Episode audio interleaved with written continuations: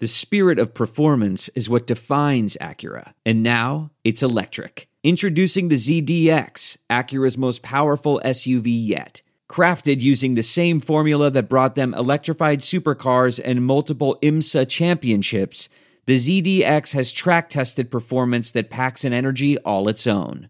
Unlock the energy and order yours at Acura.com. I'm hoping the Big Ten has to modify their system for us. it's Probably like getting grade 10 sandpaper rubbed on your face every day. I mean, we say it all the time, whether, you know, there's two types of turds. You're a sinker or you're a floater, but you're still a turd, right? I mean, Um, we're, we're, we are about players and players playing the plays and not necessarily the plays. Welcome to the Varsity Club podcast. My name is Derek Peterson. Joining me this week, I have Greg Smith. Greg, hello. Have you watched any NBA playoff basketball since your team uh, not so? I, I there, there wasn't a ton of effort when they bowed out. So have you Oh. been turned off by the rest of the playoffs, or are you still watching? Uh, hello, uh, thanks for having me. Uh, I have not watched not one shot, not one minute since that happened. I am honestly just now getting to the point to where I I think I'm going to start paying attention again. Um, I, I was very angry, and honestly, what you said is why I was so angry. Like the lack of effort um, is what really had me angry about it. Like, and I get it; it was disjointed, blah blah blah, but the effort was just never there. Plus, I'm really upset internally. I have like this weird thing where I like Chris Paul and I like Devin Booker, but I want the Suns to lose at everything in life. So I just don't understand. Like, I'm having a really hard time with this. I expected you to open with "Hi, I'm good. Thanks for having me. I'm gonna leave now." After I dissed your Lakers to start, um, No, but it's fine. I've hey. been getting this mentioned to me by everyone, so I'm used to it by this point. Um, you might have a new player joining the team. I don't quite understand why LeBron would change numbers to open up 23 if it's not to add Bradley Beal to the roster. Um, that's the only move that makes sense to me. Uh, I don't think Damian Lillard would join and wear number 23, but that's neither here nor there. Um, I have a hypothetical for you. This is a, Yep. a thing that I wanted to do regularly on this podcast that I've gotten away from in recent weeks, but it's back. It is the 2021 NFL draft, Greg. Trevor Lawrence and Justin Fields and Mac Jones and Trey Lance are on the board. You are a quarterback needy team. Let's just say you're the Chicago Bears because that's your team. and then you need a quarterback. You have the number one overall pick in the draft. Yeah. But you have the chance to draft a kicker. Yes, a kicker with the first overall pick who has a 100% chance of making a kick from any spot on the field. Any Okay. spot on the field, this kicker will make a field goal. Do you take that kicker with your number one overall pick, or do you go a different direction? Boy, That's I was that's a little harder than I expected that to be.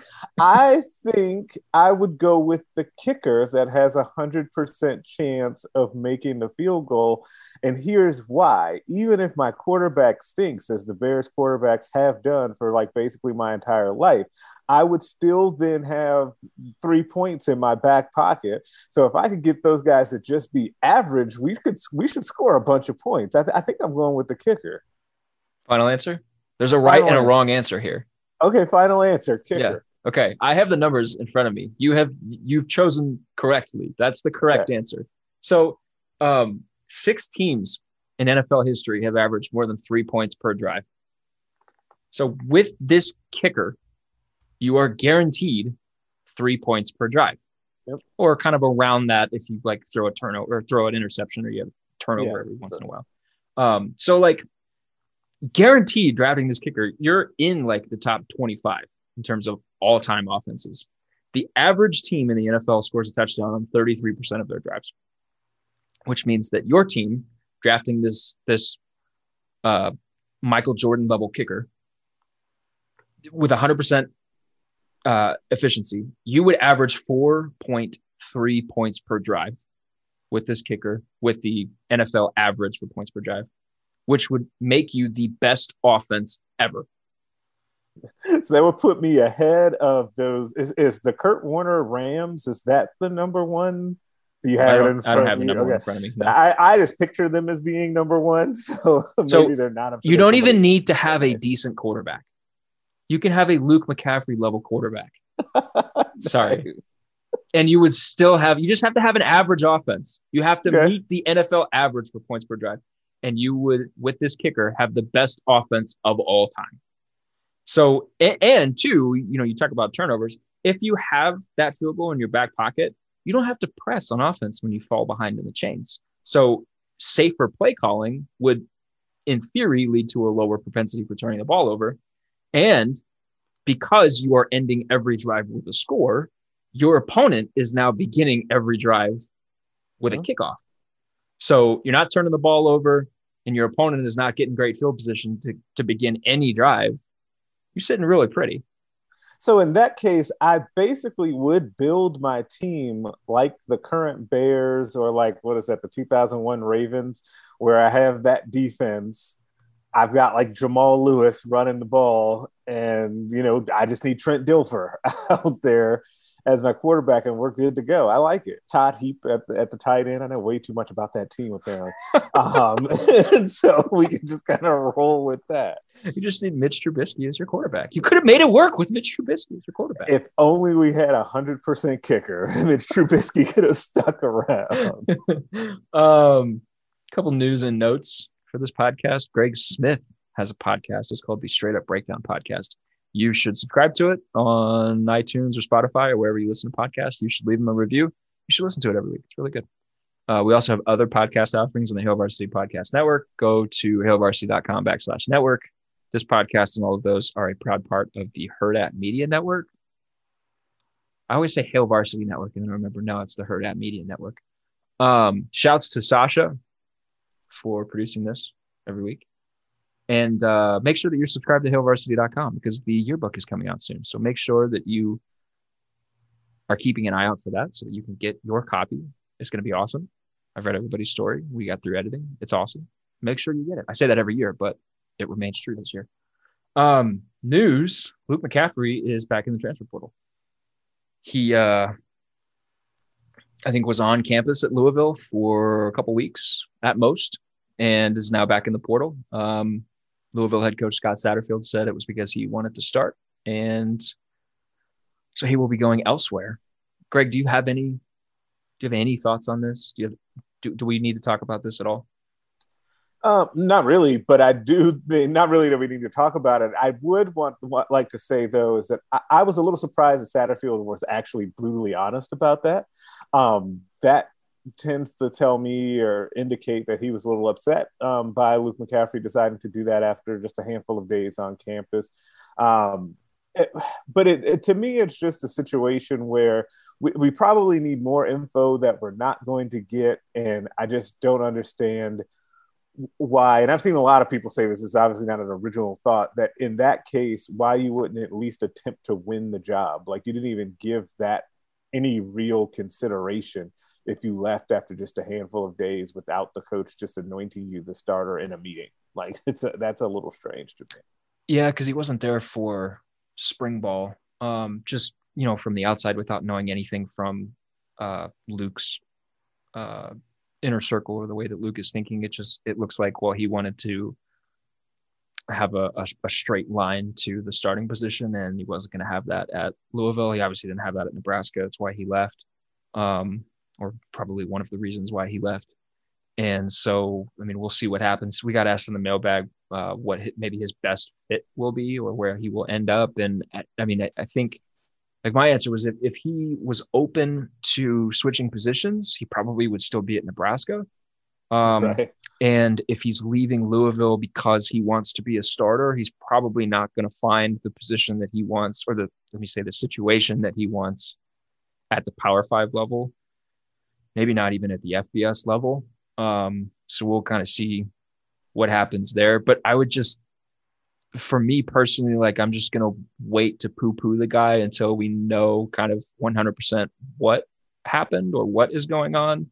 Um, but at the same time, I acknowledge that like, and I kind of get like flashbacks to the JD Spielman transfer situation with all of this. Like, w- we might not ever get that. Um, you know, he might have reasons for wanting to leave Nebraska and reasons for wanting to leave Louisville that had nothing to do with playing time or being a quarterback. And we won't ever know those reasons, um, which you know is fine. But I'm just going to say let's let's let's wait to poo poo the guy until you know he has explicitly come out and said, "Yeah, I quit. Just wanted to quit." So um, that's all we need to say on on that topic. The big news of the week, Greg, is that finally the college football playoff is expanding. so this news came down. We're recording on a Thursday. This news came down from Ross Dellenger on Thursday. Um, this is his tweet. Sources tell me that the CFP working committee is recommending a 12 team playoff, which would feature the six highest ranked conference champions and six at large bids. The four highest ranked champions would get a bye in the first round, while the other eight play first round games on campus. He also says it's a long way from being done, but this is a recommendation. Recommendation. So the next steps for this, the CFP management committee must endorse this format because it is just a recommendation at this point. It must be endorsed at a meeting June 17th and 18th. I believe that's the Chicago meeting. Um, next, the CFP board of managers must authorize a feasibility study at the June 22nd meeting. I don't know what any of that is the but this is like what this is the this it's, is the major so college. It's this is the major problem with college yeah, football. There's it's so that yeah. There's too many freaking suits deciding oh, everything. Um, which by the way is my biggest issue with the playoff. Not how many teams are in the damn field, and we can get to that later. Um, after that feasibility study is authorized, the CFP Board of Managers would meet again in September to discuss the study results. It is not expected that this new format will go into place until 2023 at the earliest. The college football playoff right now is entering into year eight of a 12 year agreement with ESPN.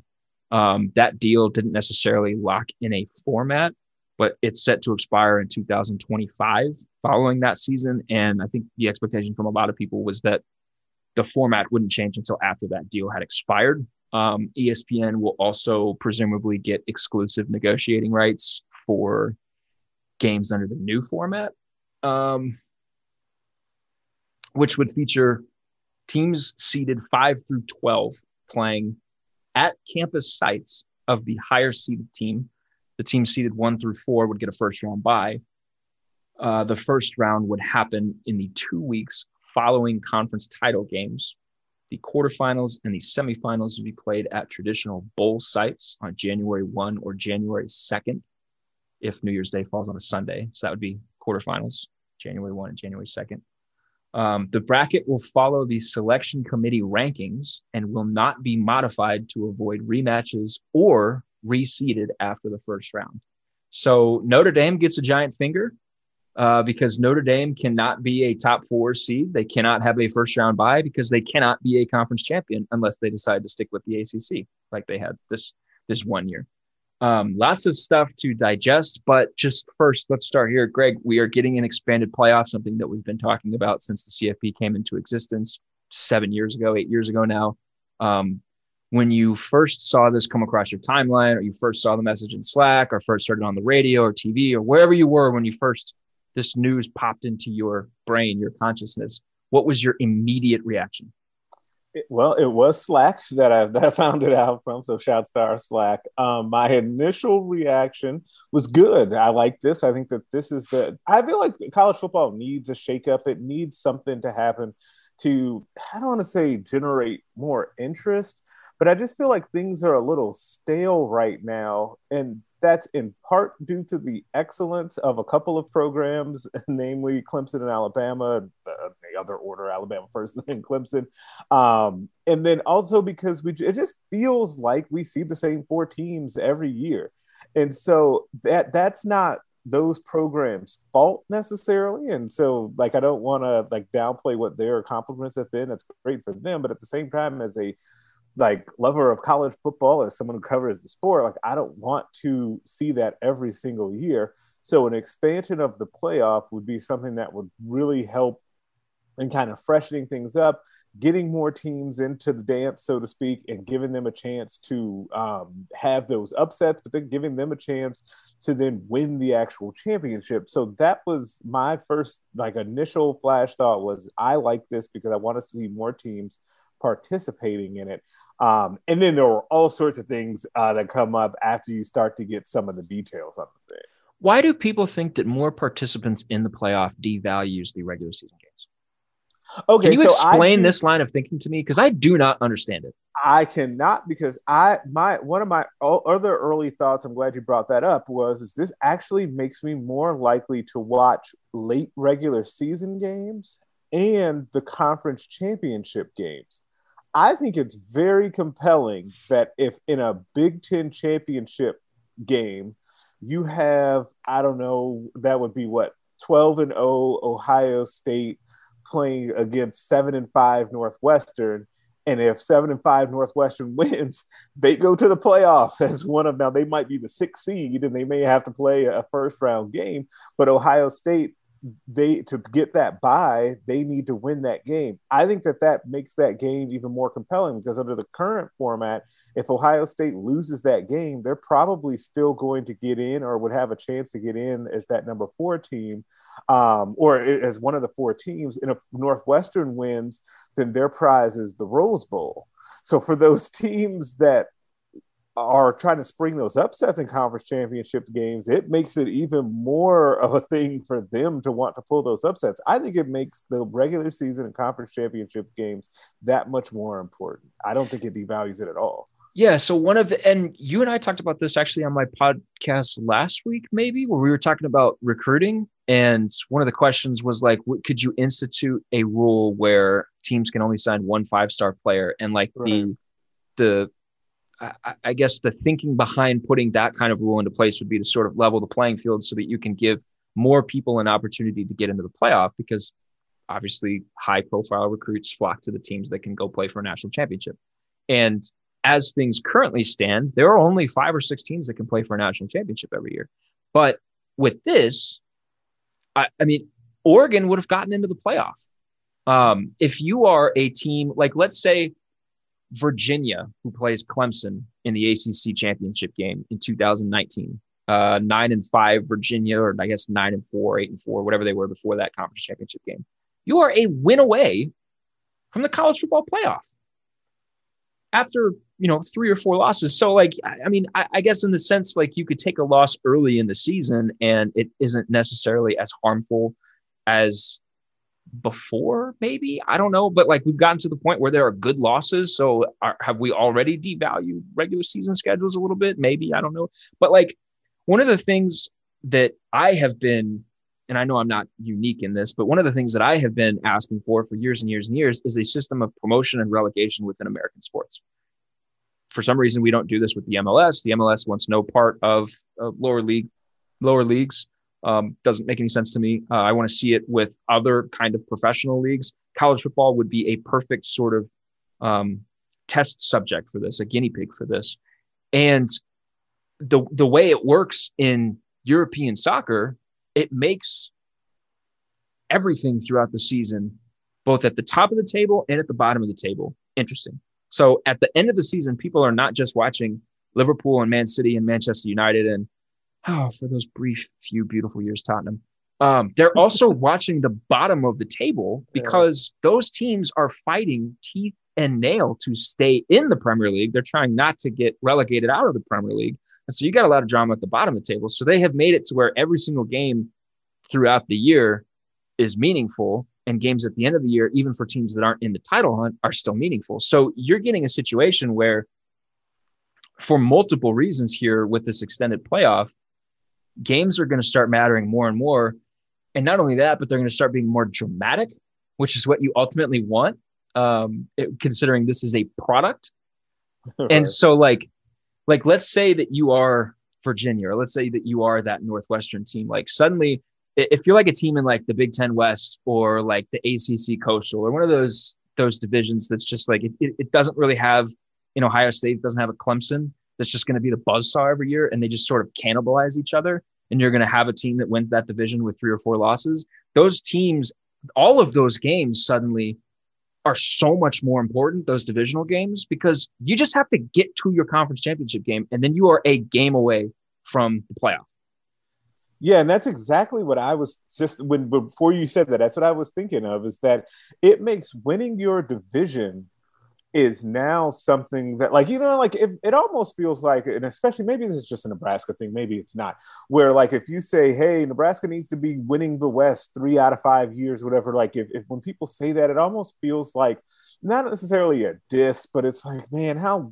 how low can you get the bar that we're just saying go win the big ten west three out of five years but now, if you say, "Hey, go win the Big Ten West three out of five years," and maybe one of those three times, one of those three times, you spring that upset, that could change the trajectory of your program. Because as we've seen, you just never know what can happen in these types of playoff situations. You don't know. And I'm not saying that necessarily like Nebraska, you know, springs an upset over Ohio State and they're just going to go steamroll and win the whole thing but you just never know what can happen. And I think that it changes the expectation and the entire conversation around winning your division, mm-hmm. which would then make there's a trickle down effect of then those division games become so much more important. Mm-hmm. So that Iowa Northwestern game that's on ESPN2 at 11 a.m. becomes very, very important in the grand scheme of things. Like I, I don't, I did not take away from right away that this would be bad for the regular season. I think that's only positive. And the fan angle too is one that is worth mentioning and not worth glossing. It's with don't don't gloss over the the fan element of it because, like you said, like now people are going to want to watch the Northwestern Iowa game at 11 a.m. But also people are going to want to watch teams now that they haven't watched before. This would have been the first round playoff field if this format was in effect for last year. So this would have been the five through 12 games. Uh, number 12, Indiana would have played at number five, Cincinnati. Number 11, Iowa State would have played at number six, Coastal Carolina. Number 10, Georgia would have played at number seven, Notre Dame. Number nine, Florida at number eight, Texas A&M. That would have been a rematch. Not going to get into, they're not going to reseed for rematches, which I think is kind of cool. Um, but like specifically for those first two that I mentioned, Indiana at Cincinnati, Iowa State at Coastal Carolina. First of all, those sound fun as hell those games do. Yeah. Second of all, you're going to have Indiana fans late in the season watching Cincinnati games and vice versa. You're going to have Iowa State fans late in the season watching Coastal Carolina games and vice versa. You're going to have people watching these games more than just their team plays and then who's like the big game on Saturday night because suddenly so many more teams have an opportunity at this thing. So many more teams have a chance to get a bite at the apple that your product is suddenly a lot more valuable. Um, I know that's like a that's a TV thing. That's money in the pockets of a lot of big wigs. Some people might not like that, but like that's that's a good thing for college football in general. Um, if you're talking about visibility. Yeah, I think that. Yeah, I understand why people are not going to necessarily celebrate lining the pockets of you know the Mark Emmerts of the world, but I do think that that's a very cool thing that like and I and I agree that the those matchups would have been fun for a number of reasons, but one of them being that you give those eh, giving those teams an opportunity like Cincinnati or Coastal Carolina to go against teams that are also trying to take that next step in the program. So that's why those those matchups in particular would have been really fun because on one hand you've got teams that are saying, "Hey, we deserved a, a shot or a seat at the table all along," versus a couple of programs in Indiana and Iowa State that are trying to say, "We're trying to take that next step and go to another level." Um, with you know coaches that that we really like that have are, other teams are starting to come around um, which also as i even say that out loud that's another thing and there's so many different offshoots of this. If you say if you can legitimately if you're the brass at iowa state you can go to matt campbell and say hey you have a shot to go to the playoff here. You don't have to go to michigan. You don't have to go to notre dame if brian kelly decides to retire. You can get to the playoff here um, which also can help because at some point I think the constant turnover of coaches ends up hurting the sport too. Um, and I think that the coaches are such a big deal in college athletics um, that that would actually help um, the sport in the long run as well. I'm getting off topic here and I'm rambling, but there's a lot of different offshoots to the discussion um, that go along with expanding this thing. Yeah, absolutely. And I don't think that this is um, I don't think that I'm being too optimistic or too, you know, I, I don't think I have rose colored glasses on when I say that I think this could have a spreading effect for talent across sort of the, the power five level.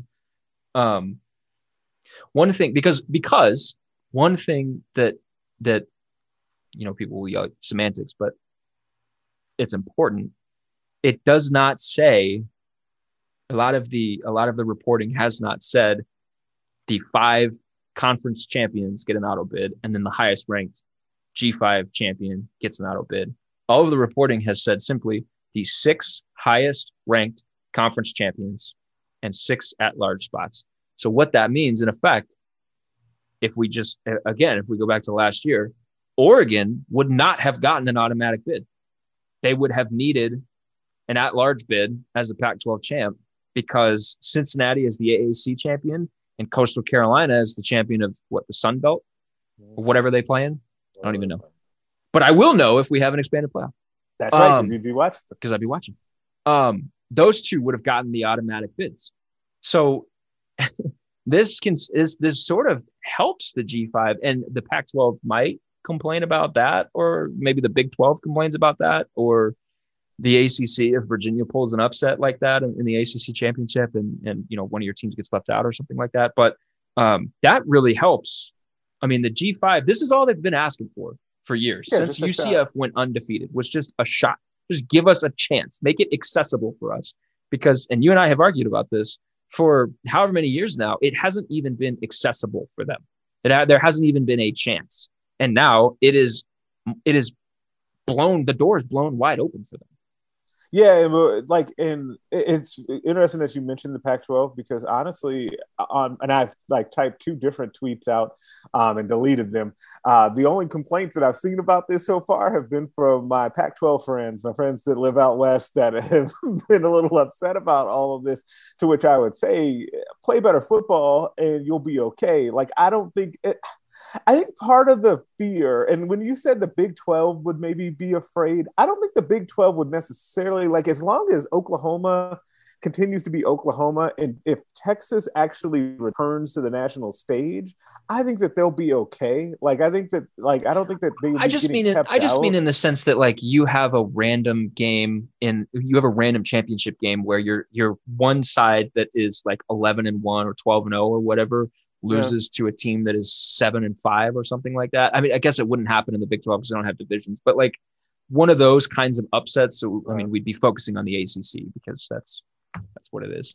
Yeah, um, it's yeah, they're what, the ones that should be upset, like, because they're the ones that they're well. Even though I guess they weren't, they didn't have a shot to really get two teams in to begin. Yeah, with. Yeah, the ACC sucks. I, yeah, but I think the Pac-12 like is worse, and so I don't like you just need to be better. Like, and I don't think, and I also think that these things are cyclical, right?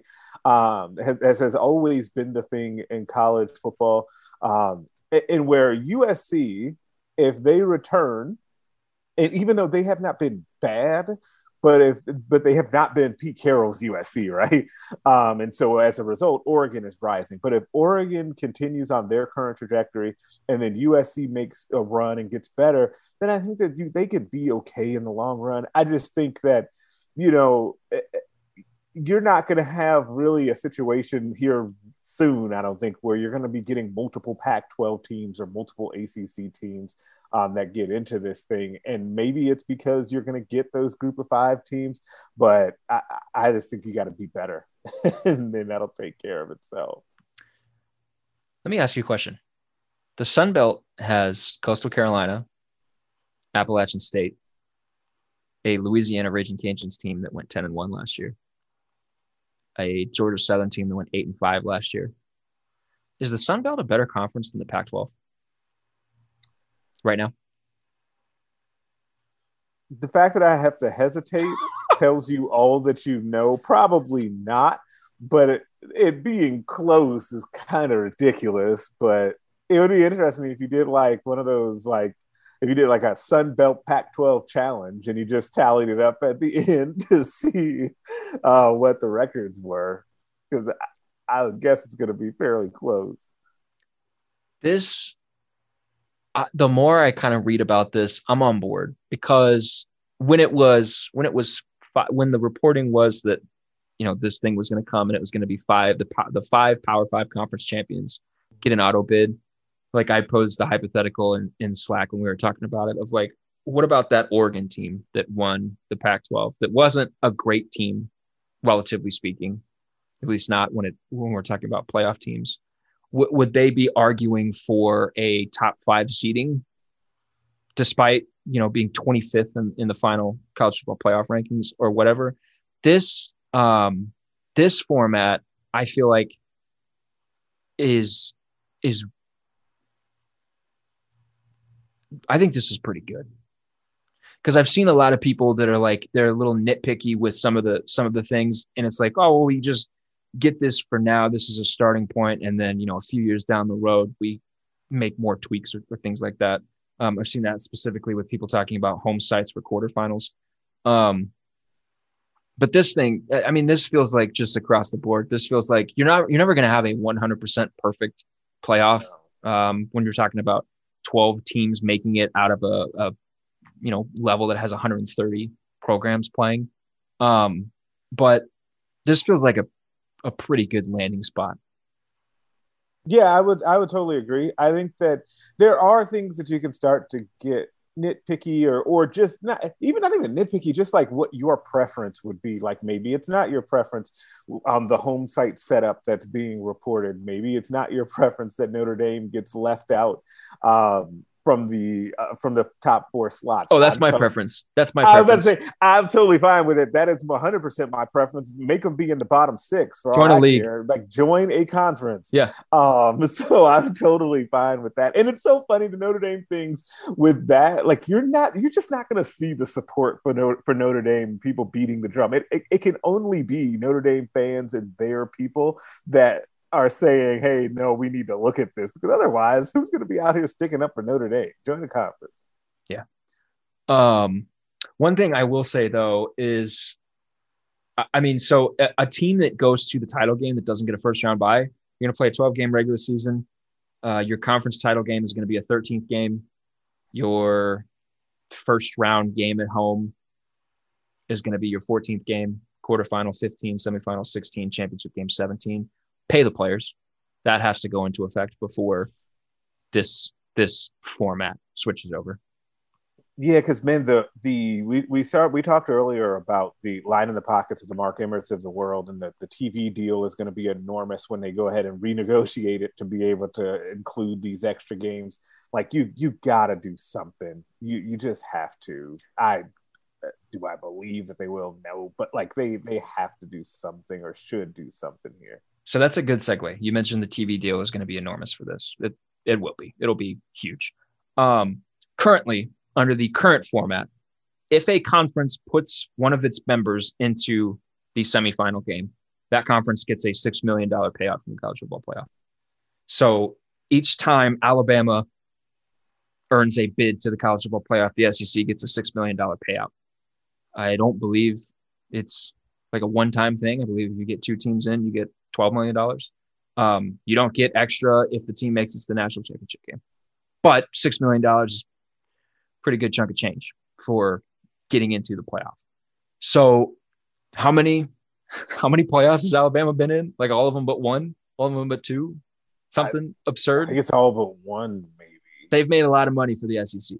One of the things that I have seen that we're going to talk about next is complaining about or bemoaning, whining, hand wringing, whatever you want to call it, about what the home sites for the first round, but not home sites for the second round, does to the top four seeds. That it's unfair to the top four seeds. That, and I'm just going to use Stu Mandel's tweet. I'm not calling him out or anything, but this is this is just the sentiment from a lot of people. If you're number one Alabama, the good news is you get a bye. The bad news is you don't get to host a home game, but seeds five through eight do, and your fans have to travel to four straight neutral sites, starting with the conference championship. Might want to rethink that part. No, they don't. I have, I have no sympathy for Alabama. Boo hoo, freaking Alabama.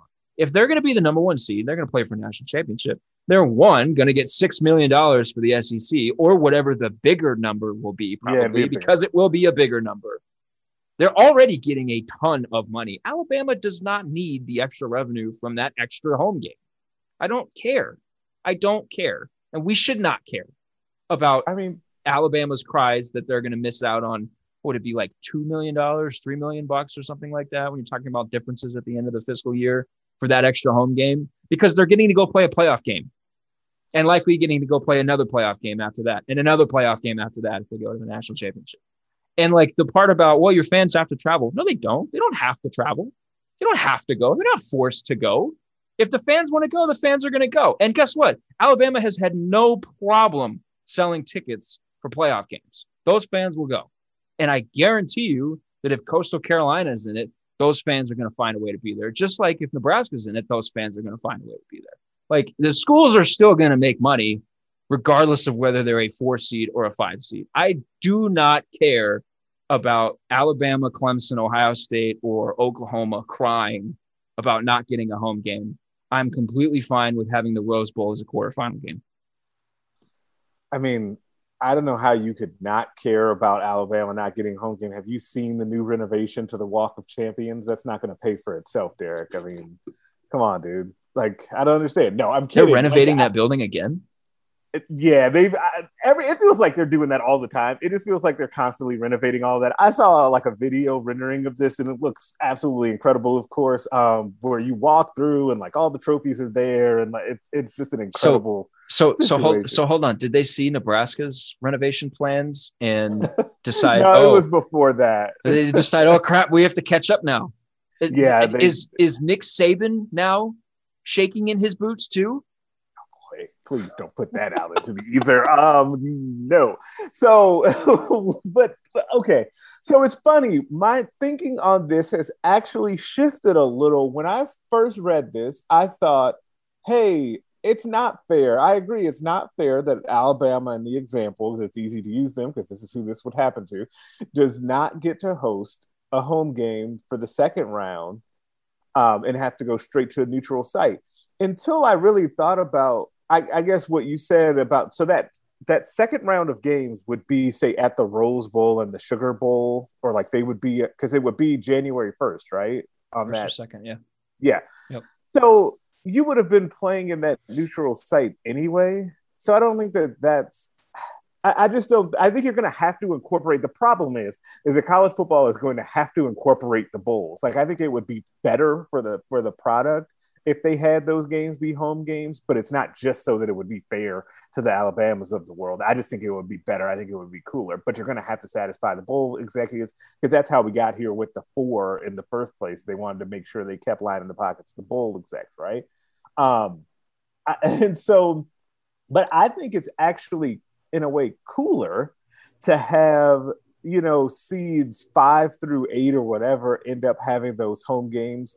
Because if let's just say somehow you ended up getting Coastal Carolina getting to host a game to start the college football playoff, think of the atmosphere that that's going to create and how awesome. cool fired up that those folks are going to be for that. So no, I'm not. I can't go with the whole poor Alabama thing um, because also I would be curious to see what their attendance and like fan ticket allotment and percentage sold has been over the years for all of these since they go every year. Um, my feeling would be that it has never dipped, that they've always sold out their allotment. Because I thought when this first kind of went in, that fans would stop going to some of those things, and it doesn't feel that way from watching it on TV. Um, so we'll see. I don't, but I don't think that fans are going to not go to this stuff, especially once you start getting. Let's say Indiana makes their magical run. I don't think Indiana fans are going to suddenly sit at home uh, because they've had to go to three of these in a row. Can you imagine that being like something that you have to discuss as an athletic department? Like you're you're sitting in a meeting preparing for the new season, and you're like, if we make another playoff game, what if our fans are just tired of going to it? Like, like can you imagine that conversation? I mean, yeah, I don't even know what that like. what does that look like? But I would be kind of curious to know, like, has there been any drop off at all with them going to these games, or do they just go all the time? Because, but the other thing, though, honestly, and this may not be true, it feels like they're always playing in the Sugar Bowl, so it's a drive away and so maybe yeah. like it's not it, maybe I don't know. It's a Sugar Bowl or the the Orange Bowl, right? Yeah, it feels like they're in those. Oh, they're in the South every. It's year. in it's in the area like they go to, or the Peach Bowl. Yeah. Um, yeah. The the point you made about them, like, it it doesn't, you know, they're getting something cool too. It this feels to me the the like, well, think about Alabama. It feels to me like like the VP of the Fortune 500 company that gets a 1.3 million dollar bonus at the end of every year that's like complaining that lower level like IT people get a new laptop at the end of the year as a Christmas bonus. Like that's what it feels like to me. Like sure, sure, cool. Number six seed gets to host a first round playoff game. You get to play for a national freaking championship. Don't complain about it. I don't want to hear it. That's where No. I'm at with them. I, I'm with you on that. I am. I, Um, you have brought me over to the dark side. Yeah, because before we got on this podcast, you said we were going to yell at each other about how uh, Alabama was being unfairly treated and all this. Oh man. Don't feel No, strongly about that anymore. I, I do no, not not anymore. But I do think that the SEC in general, uh, like this, it sucks that it has to be this way. But they must have like changed their mind, or something had to have happened because it seems like we went rapidly from, hey, four is going to be where we probably stay to twelve or sixteen is all right. Like I, something happened with the SEC, right? Oh, yeah. they decided Yeah. that this was okay. I don't love that for the sport. Like that gets annoying. That it feels like the, we have to wait for the SEC to give the rubber stamp to stuff. I think part of the problem though is, and I saw somebody point this out the other day. You think about the the power leagues that have new commissioners. Kevin Warren is relatively new.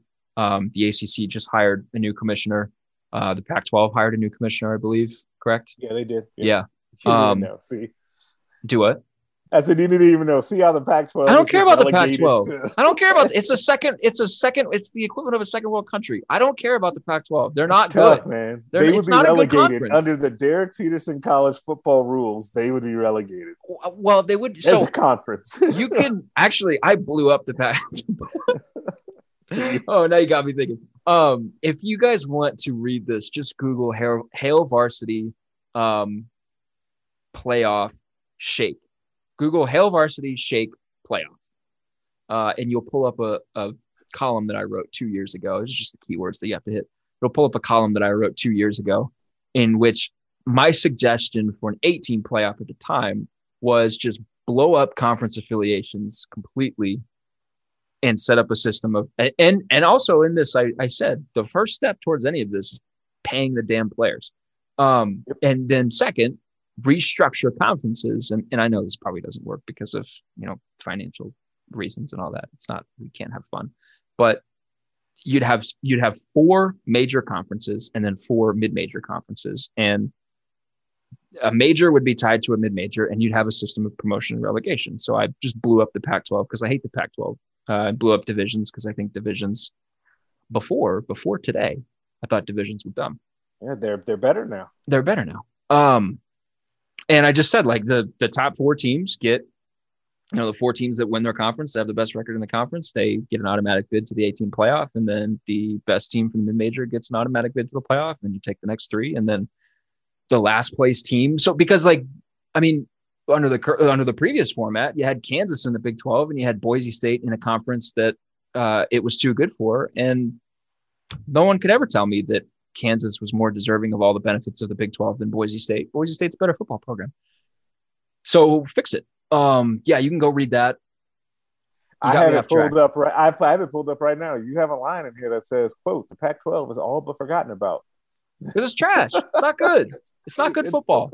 And their way to fix it was to create nine at nine a.m. games. I don't want to watch a nine a.m. Pac-12 game. Pac-12 after dark is awesome because you know it's the end of the day. I'm tired. It's actually great for us. Yeah, working all day, been so all day, so you come football. home and yeah, and I can actually watch a football game. But half the Yep. time, the football game it's just a comedy of errors, and it's like Arizona and Arizona State just turning the ball over every other play. And I'm like, this is fun because it's chaotic, but it's not fun because it's not good football. Um, so David Hale had a tweet thread. Uh, let's play. Let's play the what if game. Um, and he looked at if you just took this 12 team playoff model and brought it back over the last seven years, the group of five would have been guaranteed a playoff team each year but in five of the seven years, it would still been the number 12 seed.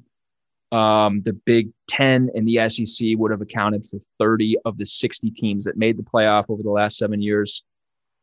Uh, 12 team playoff since 2016 would have included nine Pac 12 teams rather than just one. So it's a big win for the Pac 12. Uh, but it seems like a participation trophy for the person that shows up uh, on the last day of class and then puts their name on the group project. Um, I, I mean, the, the goal for this, which I'm again, I'm all for, is is making the playoff more accessible to everybody. That's I think that's good for the sport. I think making games more important later in the season is good for the sport. I think making the ultimate prize at the end of the year, that carrot on the stick, putting that stick in the hands of more teams from a recruiting standpoint is beneficial for the sport. It'll grow the game, I think, and, and I do think it'll have kind of a smoothing effect on on recruiting. Um, feel free to disagree with me. Um, but like with with you know with the SEC and the Big Ten in particular, I'm a I'm a little worried about like four and five SEC teams taking up the 12 team field. Um, I, I, if people were worried about that with an eight team, it's absolutely still going to happen with a 12 team. You're going to get four SEC teams in, in the field. Do you care about that, Greg? I not really because I actually I think the SEC and the Big 12, the Big 12, the Big 10 and the SEC, sorry, are the only two conferences that you have to worry about with that. And part of me would be really interested to see if, say, Florida is the third team in from the SEC and Michigan, let's just say, is the third team in from the Big Ten. Like, could they catch lightning in a bottle and make a run? Like, I would find that storyline to be intriguing. So I, no, that doesn't bug me. I don't know that I would want to see four or five for sure, not five. Four is pushing it, um, and so I would love a li- I would love a limit of three from a conference.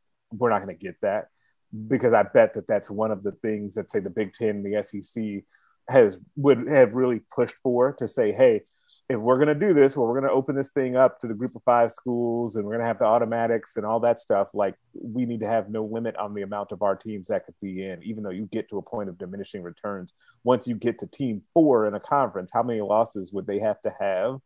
But at the same time, is the fourth best team in the in the SEC or the Big Ten better than the second best team in the ACC, Big Twelve, or Pac twelve for sure? That's my question. I don't, and that ends up being the thing. I don't think it is. So, would you? Let's go back to last year because everybody's going to do this. Yep. Georgia at number nine in the final college football playoff rankings at seven and two. Northwestern, who had who had looked like they might beat Ohio State in the first half of the Big Ten championship game, was number 14. Would you have preferred to see Georgia as the fourth SEC team in the field over Northwestern as the second Big Ten team in the field? Personally, no. But I wonder what the country at large would feel on that. Like if you just pulled everyone, and is it is some name recognition and brand power going to come into that, which also comes into TV stuff. So I wonder, I just wonder, but no, I would personally would rather have seen Northwestern get a shot, especially given how they played for the vast majority of that season with that amazing defense, and then for the first half of the Ohio State game. I'd rather see Northwestern. I saw a tweet on my timeline on Wednesday that said, "What is a hot take, a hot college football take that you have that would have people booing you?" And I thought about tweeting it, and I didn't. Everybody says the Big Twelve doesn't play defense. The Big Twelve is not good. The Big Twelve does play defense. Other leagues don't know how to play offense. That's my hot take the Big 12's offense is so good that it makes the defense look bad, even though they do play defense and in some instances play better defense than, let's say, the ACC or the Pac 12. I think, and I kind of was, we, we were talking about this in our Slack channel, the expanded field is nice, but we are going to run into the same problem again because I don't believe that if this current format was in place, I don't believe that Coastal Carolina would have been ranked number 12 in the final AP ranking or the final CFP ranking. Oh, I don't believe magically or 13 and yes. Yeah. Or like yeah. because they were a conference champion, I guess it would apply to Indiana. I don't believe Indiana would be there. I believe that they would be moved down. So to me, I think what's going to happen is suddenly you're going to start seeing more SEC teams pop into the top 25, more Big Ten teams pop into the top 25. There needs to be a change to the committee in terms of how teams are evaluated. And one of the proposals that I put in that story that I told everybody to go look at was also I suggested a change to the playoff selection committee. And I said, let coaches decide. I don't want to see a rankings show every single week leading up to the rankings that boxes the, the committee in in a lot of areas. I just want 10 coaches in a room or in a Zoom lobby at the end of the season to just rank the teams, select the playoff teams, the at large playoff teams. Those coaches have a better understanding of, uh, of who is because the, the, the goal has always been what's the best team what's the best team but then bias gets into play with all these bureaucrats they're like oh well we think the sec is the best conference so they have the better team so the fourth best team in the sec is better than the second best team in the big ten whatever blah blah blah. Just let just let the coaches decide. If we get if we get go ahead. Which coaches get to decide though? Because aren't you also then introducing bias? They are selected by their uh, peers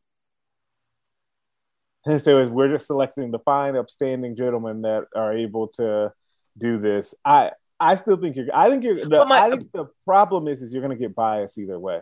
But I think that you'll just get a different bias. We have a coaches poll, don't we? Yeah. Yeah, I mean, some coaches are gonna are gonna vote for their buddies, but in this in the in that proposal that I met, I think I put it in there. Um, it would they would be on a rotating basis. You're not gonna have the same ten coaches deciding every single year. They're gonna get selected by their peers, I think I, I, put at the beginning of the season, and their only obligation is going to be at the end of the year, and then they're not going to have to do it the following year. So yeah, you might get a coach or two here and there that like picks their buddies or picks, you know, for their conference their flag. Conference, yeah. yeah. But by and large, I mean, we have a coaches poll that works. Like by and large, the coaches poll is is a pretty good indicator of talent, a pretty good indicator of, of how coaches view the the, the league um, or various leagues. So I, I think like I would let, let me put this way. I would much rather have coaches deciding it than like chancellors, presidents, um, commissioners, things like that. I agree with that. I think coaches better than the current format, but the best solution to that, bring back the computers. Bring them back. Where are they? We've got to find them. You could do a story on this. They're somewhere go get those computers and let them decide who the best teams are and then who the best 12 teams are at the end as voted on by the computers and their magical formula. That's who ends up being the 12 so Lil Red and Herbie Husker, those inflatable uh, like blow up things. They're just like sitting underneath Memorial Stadium in like a locked cage in a basement somewhere, right? Yep. I'm just I'm just picturing like BCS computers in a similar situation. right. With like a sign, do not touch, do not activate.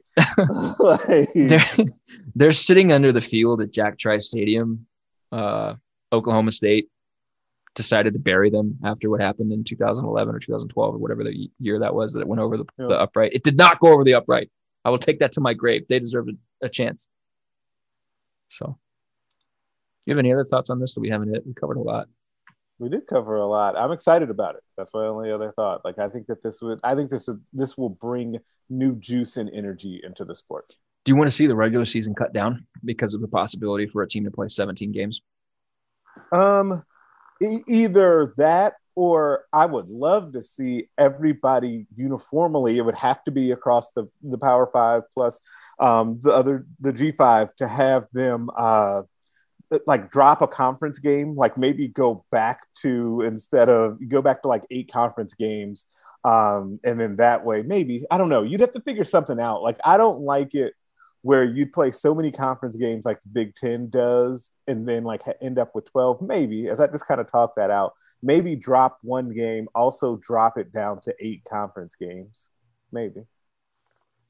Would you, uh, so are you going to 10 games total because you're dropping a non conference game too, or are you just going to 11? Just take one game off go schedule? Go to 11, take one game off the schedule, and have that one game be a conference game. So everybody's playing eight and then you've got three non-conference games. Yeah. Yeah. And so I mean, that way you can have if you want to roll the dice and schedule like Alabama schedules or their future schedules are, like, yeah, you can do that, or you can try to schedule for them and see what happens. But that may impact you in my hypothetical like BCS computer situation. Because I don't think you're gonna get too often a team that plays in its conference title game and then also has to play in the first round. Well, I guess you could if it's only You if, could if the you've got, like, Oregon. Pac-12 six and six team upsets Oregon, yeah. Well, I mean, yeah, and that team then is the fifth or sixth seed, yeah. even as a conference championship. Well, yeah, it could be a situation where it happens every year. Yeah. I mean, somebody has to, right? Like you have to, you have to get. I think I don't have to have a take on this because it just happened, but you know what? Let's just let's just wait to see what the players think. We get through this one year. Let's just wait and see what the players think. I'd be curious to see what the players thought about just the proposal in general. If they think if if let's just ask Alabama after the first year of this. Or Oregon or insert whatever, you know, group of 5 team that ends up playing 17 games or whatever it is. Like Alabama probably not going to play 17 games. They- They'll play 16. Let's just see what their players say after 16 games and then go from there. I vote we just consider this a win. Today is just a win. Let's not complain about win. anything. We'll, we'll leave the hypotheticals because there's a lot of stuff that's gonna that's gonna branch off of this that you're gonna have to discuss. Let's leave all that for a later date. We're talking about something that's not gonna happen for another like 48 months or something like that, Uh, 36 to 48 months or something. So let's just enjoy today. This is a win. This is a win for the UCFs. 2017 national champions, baby. We've now we've gone too far. I give you an inch about you know the G five should be included, and now you got to go with that garbage Why did you think they should not be included? because get in the big boy league, and then you're able to play for the big boy championship. But Um, they played a quote unquote big boy in the Peach Bowl and they beat him. They did. It's so weird. Like to be totally honest, part of this discussion is very weird now that like the staff at Nebraska is from that team. Like it's also You're just hating. I'm gonna text Ryan Held and tell him that you're just hating. Oh, like it's it's such a weird thing. I can't tell you like my disdain for that whole situation in full without being like, oh hey, I might get a phone call about this. So like it's weird, but still, like no, I don't think that those teams because those teams did not play week in and week out, did not play the same competition as the major conferences. They and they got to save themselves for that one big game. Oh, and I think that it's listen. I'm just Save telling you themselves. think. Come I'm on. just telling you Save playing themselves. Tulsa is not the same as playing Indiana. I'm just saying, not a you know, it's fine. I, it's it's probably not too different from playing freaking Vanderbilt or Arkansas. Hey man, Arkansas, they're tough. They're tough with Pittman down there. No, they're not. Stop it. No, they weren't. No, they weren't. They were terrible. They were so bad. Wasn't it like two years between the last time they won a conference game? Didn't they go like a really long stretch? without They a did go a game? long stretch with that. Don't talk to me about Arkansas being tough. I don't. I don't want to hear it about the bottom of the SEC. I guess we shouldn't be propping up Arkansas around here, like after what happened with baseball. So, Yeah, you're gonna get thrown out. sorry. Vanderbilt was 0 and 9 last year, man. Come on. South Carolina was new 2 and 8. Tennessee's trash. Don't talk to me about T- Tulsa had one of the best players in the country last year at linebacker. One of his best corners too. Over here just get- straight disrespecting the American Conference. Come on. I don't know why Tulsa was the first team that came to mind, but you could have picked Any South, number you could have picked. South Florida that went one and eight last year, or Temple Yeah. that went one and six last year, but you chose to go with Tulsa that went six and three and six and zero in conference last year. I walked right into that. Yeah. My bad, Tulsa. Sorry. oh, this is I mean, this is this is why we love the expanded playoff. You can only play who's in front of you. And if you take care of business week in and week out, that should be rewarded. That's been my case all along. And those players, the, the teams are finally getting rewarded. You take care of business and play who's in front of you, and you get rewarded. It is a win for the fans of college football. And also, here's here's how you here's how you do this, Greg. Here's how you say, "Uh, I didn't I didn't like the, the all the shenanigans that happened with that UCF team. Because I don't think Frost liked the shenanigans either after the fact. So just say just say you were not a fan of the AD. There you you go. go. That's You- a that's a way to put that. Man, knowing what we know, but not to go on a side tangent, but knowing what we know about that staff now, like I'm not 100 percent like sure that they did not like the shenanigans. like they just couldn't have. Like right? Yeah, they just, could yeah, not have yeah, liked no, that at yeah, all. no, no. Just yeah, just just say you, you didn't like the way the AD handled things, and that that can be your your way of, of discrediting their season without actually making the the, the staff upset with you. It's a good call. good call. Just Good don't call. don't maybe don't say you're discrediting their season because they were. I'm not. That's not what I'm doing. 12 and for 0. the record. They no, were you just didn't think 0. they played big boys. You just didn't think they. You thought the 12 and 0 had an asterisk next to it. I mean, they played Memphis. Like, okay, sorry, we're not gonna we're not gonna go there. We're not going there. Blue Danny White. Let me say. Let me say this, man. I don't think Indiana played big boys last year. I'm just saying. They played Ohio State and they lost. Listen, Your boy Tom Allen out here. He didn't play big boys. Leo, love each other. He played one big boy and he lost. It's true. Ohio State. L. Played a bad played a bad Michigan team, played a bad Penn State team. Played a yeah, They could only they could only team. play who was in front of them, Derek. I That's don't know. true. That's true. That's true. They could only- and then they lost to Ole Miss in the bowl game. So I, I mean, you know, yeah, that's not great. I'm not saying. I'm just saying. Greg, thank you for coming back on the podcast after bashing the Lakers and after talking all this smack about your boy Tom Allen. Thank you for being here. Yeah, no problem. We'll see if I return. We'll be back next week with another podcast. In the meantime, keep reading hailvarsity.com. Follow Greg on Twitter for all of your Lakers shenanigans and your UCF hating. Uh, listen to his podcast. Listen to everybody else's podcast. Subscribe to this podcast if you haven't already. Leave a five star review. If you leave anything lower than a five star, I will find your email address and I will spam clips of the Scott's Tots office episode right into your inbox. By the way, I saw somebody that actually was like a real life version of Scott's Tots. Like he like this like CFO dude was like, hey, uh, this uh, it was like a fifth grade or fifth grade class or something like that. He was like, hey, write me a letter, um, like a recurring letter, some some interval of time they needed to send him letters, like maybe like once a year or something like that. And if they did that, he would pay, give them a thousand dollar scholarship when they graduated high school and like he actually followed through. I saw this news article on my on my Twitter feed. Um, he actually followed through with it, and I just got major like Scott's Tots vibes, uh, and I was like, that's maybe one of the worst television episodes ever created. It's just so cringy. It's so cringy. Nobody wants that. So leave a five star review. We'll be back next week. Thanks, guys.